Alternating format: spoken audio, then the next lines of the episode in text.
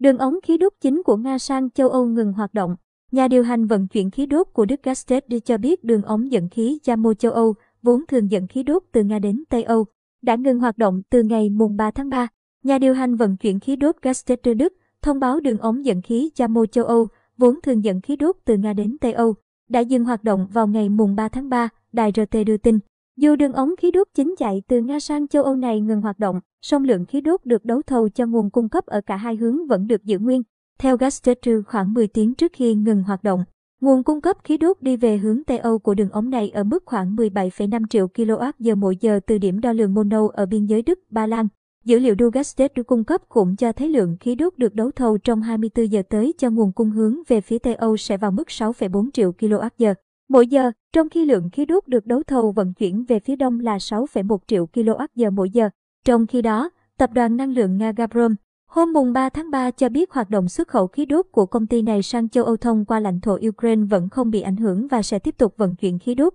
sang châu lục này. Trong khi Nga là nhà cung cấp khí đốt tự nhiên hóa lỏng LNG lớn nhất của châu Âu thì Ukraine là một phần quan trọng của tuyến vận chuyển nhiên liệu đó từ Nga đến Liên minh châu Âu EU. Căng thẳng giữa Kiev và Moscow là một mối đe dọa nghiêm trọng đối với an ninh năng lượng của châu Âu. Theo RT, Nga cung cấp gần 40% nhu cầu khí đốt của châu Âu, với tuyến đường Yamo châu Âu chiếm gần 15% nguồn cung cấp đi về phía Tây của đất nước.